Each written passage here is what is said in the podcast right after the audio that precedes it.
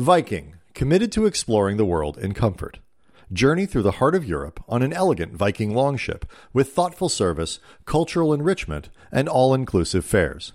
Discover more at Viking.com.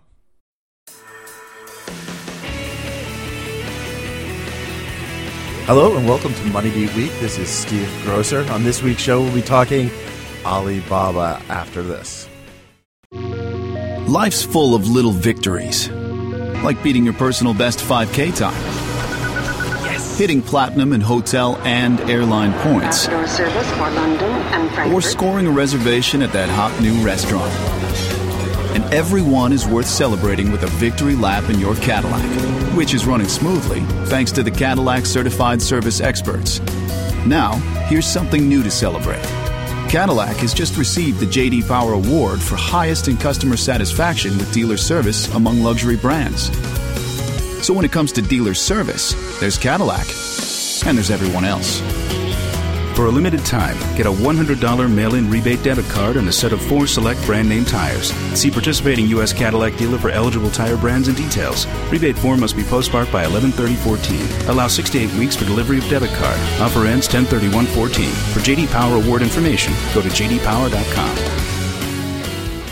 We've been waiting for this for months. It's finally here. The biggest IPO that's on record came, and it actually turned out to be pretty successful. None of the issues that uh, plagued Facebook.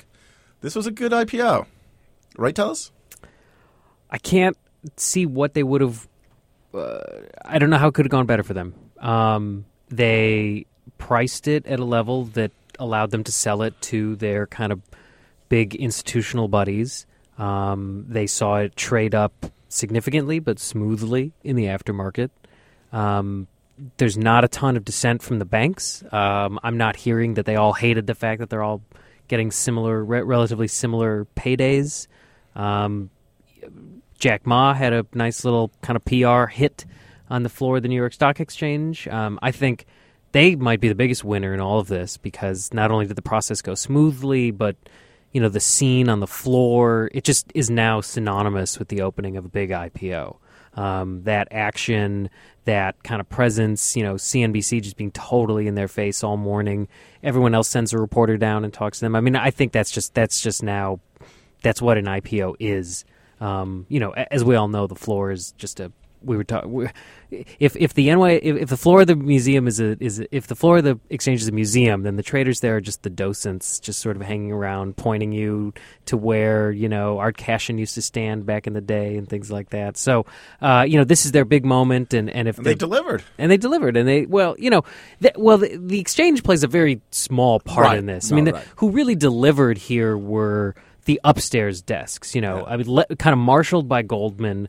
You know, the, these are the guys who kind of built this order book, and you know, with little assist from the floor traders, who really were just like pooling orders from their own, you know, electronic books that come in, and then they have a little chit chat about it and finalize the price. So, uh, you know, unlike Nasdaq, they aren't really reliant on like a big matching engine, single. You know, it all happens in a millisecond kind of technology, um, which you know, in theory, is the way things should work. But you know, obviously, uh, with uh, you know the risks that come with that, I think people will just, you know, it's it's now it's now conventional wisdom that the the human element adds uh, some stability to the process. And yeah. it was it was fascinating to see. I, I mean, I think you can officially call this the anti-Facebook IPO. I mean, everything that went wrong for Facebook seems to have gone right here for Alibaba.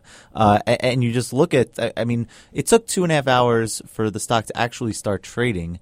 But a lot of people have a very positive reception to, to, to that length of time. It clearly showed that they were doing everything they could to to, to get everything in order for when the stock was going to trade. And so there weren't going to be any problems like there were more than two years ago with Facebook. And then, you know, it priced last night at, at 68. You had all these opening indicators coming in at, you know, ranges from what, 81 to 84. And then, I, I mean, somewhere in, in, the 80s. It got up into the 90s. And then it opened up at 92.70, went up to 99.70. That was the, the, the peak of the uh, of the rally so far today. And then you know it, it's it's stabilized. It's been in the low 90s now ever since. So, I mean, Telis you're right. It, I mean, what could they have done? Is there anything they could have done differently differently to make it even better? I mean. I think the only thing that would have made this better for them is if it had been in Hong Kong. I think that would have been ideal for them. Uh, but you know, I, I think I think in retrospect they'll probably like the fact that this was their big global debut. Um, you know, Jack Ma clearly likes the attention. He clearly likes to put himself in the same breath. You know, he was talking about how he admires IBM and Amazon and Google and Apple and things like that. You know that that you come here to learn about great companies and his hero too. and his hero, Yeah. uh, none other Who's than that? Forrest Gump. Forrest Gump. Forrest Gump. Which He's my one of- hero, I think it was David Faber on CNBC was like, you know, he's a fake character. he's not a real person. But yeah, Forrest Gump. How about that? I actually was googling around after. I didn't know this. eh, That's sort of out there. That's been out there for a while. Yeah, now, he, he seems to have made that like that. Yeah. he seems to have adopted that as like a quirk. Yeah, I mean, yeah. to to my ears and eyes, like a little bit of it reads like somebody gave him sort of like a, a handbook of like how to act American. Yeah. and so like he has a bunch of like talking points that he sort of interesting. like. For example, he frequently will use this this idea that um, you know, uh, e-commerce in America is a dessert, right? Most people go out to the store and buy things, but in China, it's the it's the entree, you know, which is like the a main course you said on CNBC. the main course. Yeah. Oh, yeah. So he said it again. Yes, yeah. So so like you know he tries and look look you know. I, I- can't blame the guy, you know, being asked the same question a million times and trying to be enthusiastic about it. I'm sure it gets tiresome, but you know, uh, clearly though he's made the effort to kind of to, to be a, a global business celebrity. And his narrative is so key to the company. I mean, you hear about the apartment, and they still have meetings in that first apartment where it was launched. I mean, they seem like they've just been very savvy about their story each step of the way and telling it in, in a quirky way that really resonates on a lot of different levels. Did- I mean, if, if if he really was like given the handbook of how to be an American start tech startup, he would have done it in a garage. You know, Right, right. Apartment um, was his they don't have garages. In, like, does the average person in China have a garage? I'm But just they don't. saying. I mean, you know, you need like Talking that's like Steve Jobs like, story. It's, Yeah, it's yeah. not just Steve Jobs. It's like pretty much every like you know. Tech startup gets you know seems to get HP, you know, right? That was the first know, garage, launched right? in Wasn't the garage. Yeah. Um, it's like you know before you have an idea, you actually have to go and find the garage first.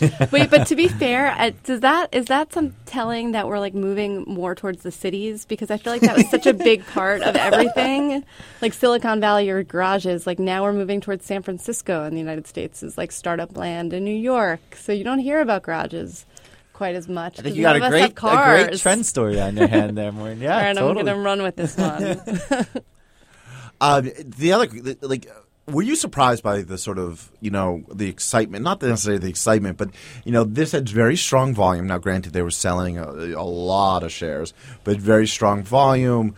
One of the big concerns was how was Alibaba going to play with the retail investor, the mom and pop investor? Um, did anything, ta you know, sort of surprise you today? Telis. I mean, I think I think the IPO got a big assist from from we the media. Uh, you know, I, I, it's it's just in my life, anecdotally, like people who I know pay no attention to the stock market would come up and ask me about what's going on with this Alibaba thing. It became something that we kind of forced everyone to think about and deal with. And so, you know, anybody who didn't have any idea what Alibaba is, and maybe still really doesn't even have any idea what Alibaba is, I think knew that this was the action today. And uh, you know, I'm sure that, that the various retail brokers were kind of pushing that in, in, in some you know way, shape, or form, pushing it out in the form of news stories or something, and getting people interested in it. So you know, I, I think word got out, and honestly, I, you know, it's a it's a greed thing, right? Everyone thinks there's money to be made in this great trade. IPOs are popping. You know, I don't really care what it does. Let's get in on it. So I guess that doesn't totally surprise me. Uh, I think it'll be interesting to see what uh, you know whether some of the air comes out of the market over time because maybe people aren't really paying that close of attention to it. And i and and it's it remains an open question like uh, what will jack ma's sort of presence in the us be going forward?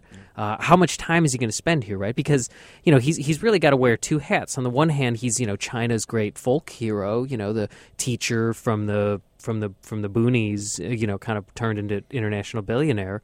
Um, so you know, so he's got to kind of maintain that identity in China. Uh, but at the same time, you know, now he's going to expect. You know, I think they've they've set the bar pretty high that he's going to be a you know celebrity CEO on par with the you know Bezoses and stuff like that. And you know, it's not like Jeff Bezos or Tim Cook goes out and does press every day, but you know. Um, you know, when they launch a big product, when they make a big announcement, they find ways to sort of be in I sit in down people's 60 face. minutes. Yeah, you know, so uh, One of the, well, I mean, that like leads, you know, to the sort of the next question. I mean, you know, you look at where it priced and where it's trading now. I mean, for most investors who got in today, who were not part of the actual IPO, like um, and bought last night. They're not. Their returns aren't aren't. aren't You've I'm lost money. sure. If you bought Yeah, at the opening lost trade, money. you've Yeah. lost money now. So, uh, you know, the question is, where does it go from here? I mean, it, you know, where do you see this, you know, a year from now, five years, ten years? What's your thought, um, you know, for those investors? Well, you had one analyst uh, come out uh, this morning, actually, from Cantor Fitzgerald, and, and put a buy rating and a ninety dollar price target on it. So Nope, ni- that's nine- done. Yeah, I Yeah. mean, 90 ninety dollars looks, I mean, pretty good now. It's trading at ninety two, but at the same time, though, that was probably his either his year end or his twelve month forecast. Yeah. So, you know, if you if you go by that theory, then it has it's just going to flatline. So, I, I I think that I, I would love to get your sense. Telis. I mean, from what I was seeing, it seemed like people thought that there would be a pop. I don't think people expected the kind of pop that we're seeing today, right now. Uh, and so 90 might actually be pretty pricey from where I sit. But I, I'd love to get your thoughts. Well, I, I mean, I haven't seen anybody. You know, uh, right after the IPO, a couple people came out with this, the you know, the allegedly sort of goofy price targets of hundred dollars. Doesn't look so goofy now. Um, you know, and I remember back earlier in the process, you know, Bernstein came out on a limb and said, you know, two forty five for That's the right. Yeah, valuation, yeah. which uh, you know, we all kind of were like.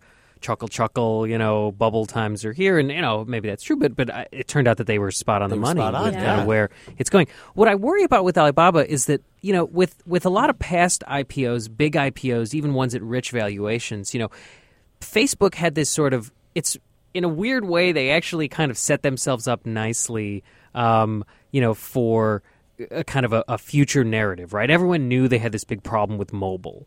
And you know, so they set the bar low, saying, "Look, you know, we've got we've got issues with mobile. Um, you know, uh, we're not monetizing there as quickly as we might want to be, and we think that's got a big thing for the future. So as soon as they turned in a couple of quarters where they were killing it in mobile, the stock exploded, right? Um, uh, you know, with with Twitter, I think it was a you know it was again the monetization story. You know, how are they going to turn up the dial on monetization? Um, and you know. Uh, for for you know Twitter stock, uh, I'm not sure where it is trading now, but it hasn't it hasn't really killed it since the IPO. And people continue to ask questions about monetization. Uh, you know, Facebook stock has done well. It's done very well if you bought it at 18, and it's still done pretty well even if you bought it at 38.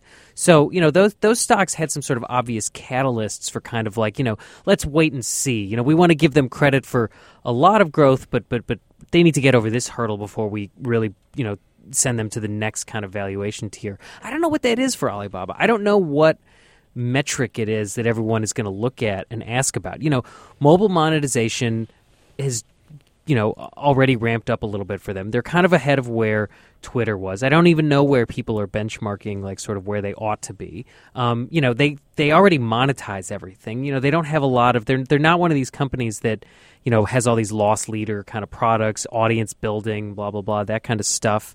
Um, you know, so I don't I don't think that there's you know necessarily like a like a like a big horizon. They already make a ton of money, um, and I think with these other products, uh, you know, with whether it's cloud computing or expansion into the U.S., I don't think anybody has any idea how to even begin to think about what the size of that opportunity is. I mean, maybe maybe the one thing would be some kind of resolution with Alipay you know that that might be you know they've kind of set a little bit of the tone that that they'll eventually be bringing that back into the fold. And once the Chinese government lets them buying that company back maybe that's one thing that people look to. But I don't I don't see what the real kicker is for this stock 6 months or a year from now. It seems like the only thing that you really can look at uh, that people seem to get so excited about is just that it has such a tiny fraction of the overall Chinese market alone. So I mean, I think and the also one- that the Chinese market is so So huge. massive. but they're getting credit for that now right I mean they're trading at a No, no, at, I- a at a 35x or whatever But it if is they can forward keep multiple on growing, I think that just seems. I mean, maybe that's it's very that's very straightforward. But if they can just keep this growth growth trajectory going and show all the ways they're going to keep it, up. Yeah.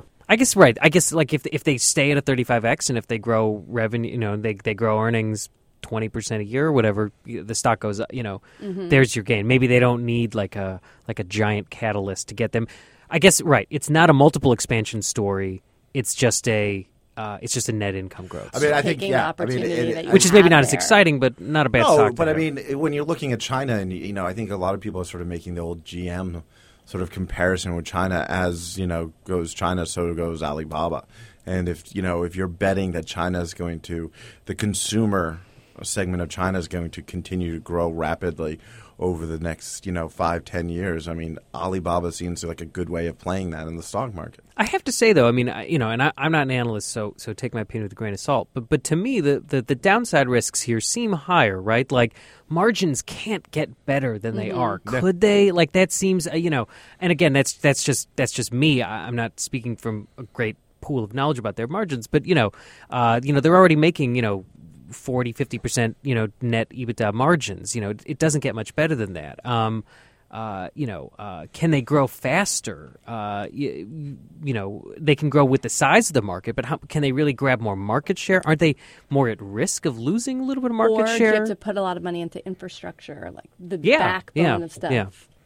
Well, I mean, and the other thing though is you know, And it's China. uh, yeah, Yeah. like I was Right, and you've got all the your biggest- governance risks and all that stuff, you know, that we've kind of endlessly talked over. But I mean, th- th- those aren't going away.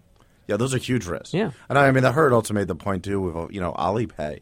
You know what the Chinese government may, you know decides with Alipay if they ever decide that you know to sort of crack down on that because they don't want you know a system like that.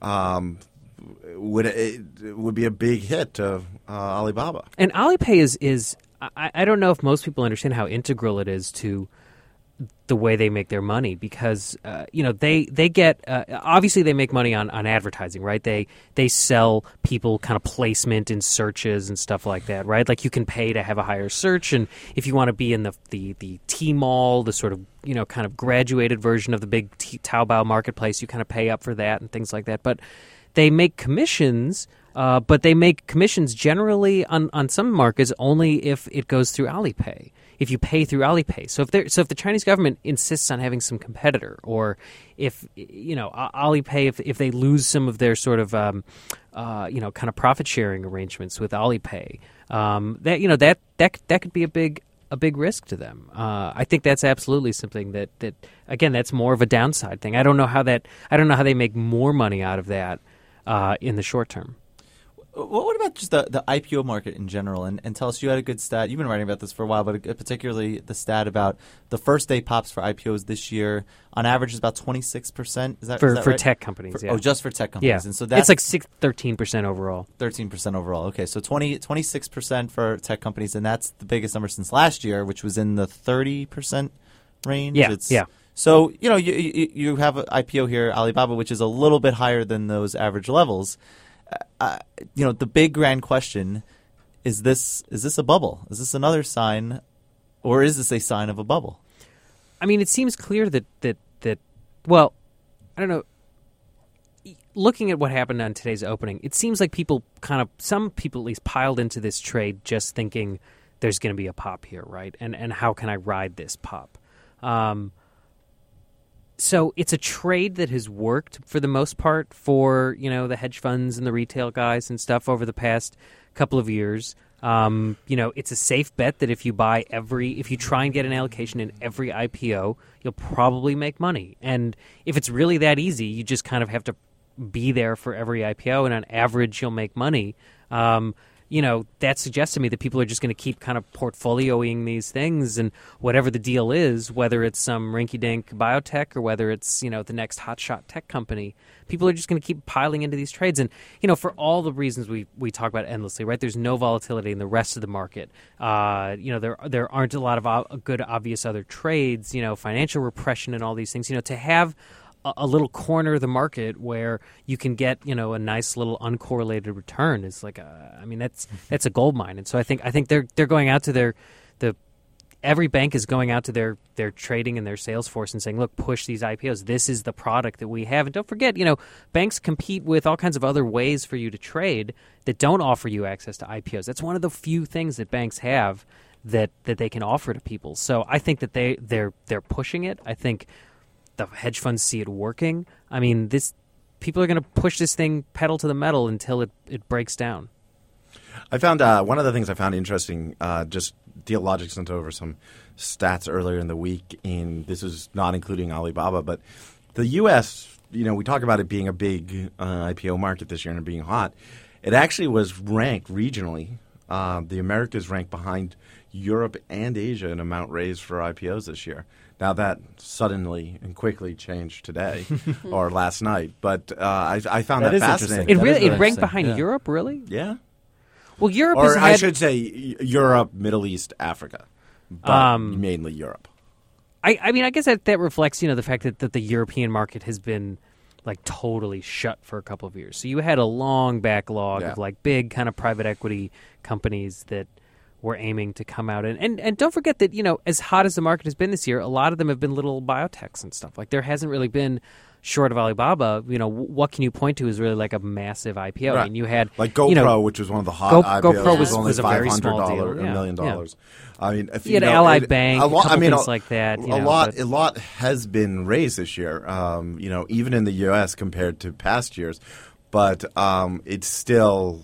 You know, until right now, it was you know Alibaba was game changing to where the U.S. ranks to past years and to, to this year. I mean, I think it was roughly around 50, uh, 40 some odd billion dollars that had been raised prior to uh, Alibaba. Well, that's a great point. So maybe it's a supply problem for the maybe maybe the IPO market. If it has a problem, it's on the supply side uh, because you know if you're a uh, uh, you know a tech company, you can go out and raise tons of money privately uh, from a lot of the same public investors who will buy into your IPO, and so you know why, should you? Sure, you know you know the, the bankers will underprice your deal a little bit and the guys who buy it will get a nice pop but then where do you go from there you know like being a public company still has a fair amount of downside so um, you know m- maybe maybe that will be the problem is that is that you know just companies just don't rush into the market Do you think we're going to start seeing a slew of Chinese companies come to market now? Does this open great a door?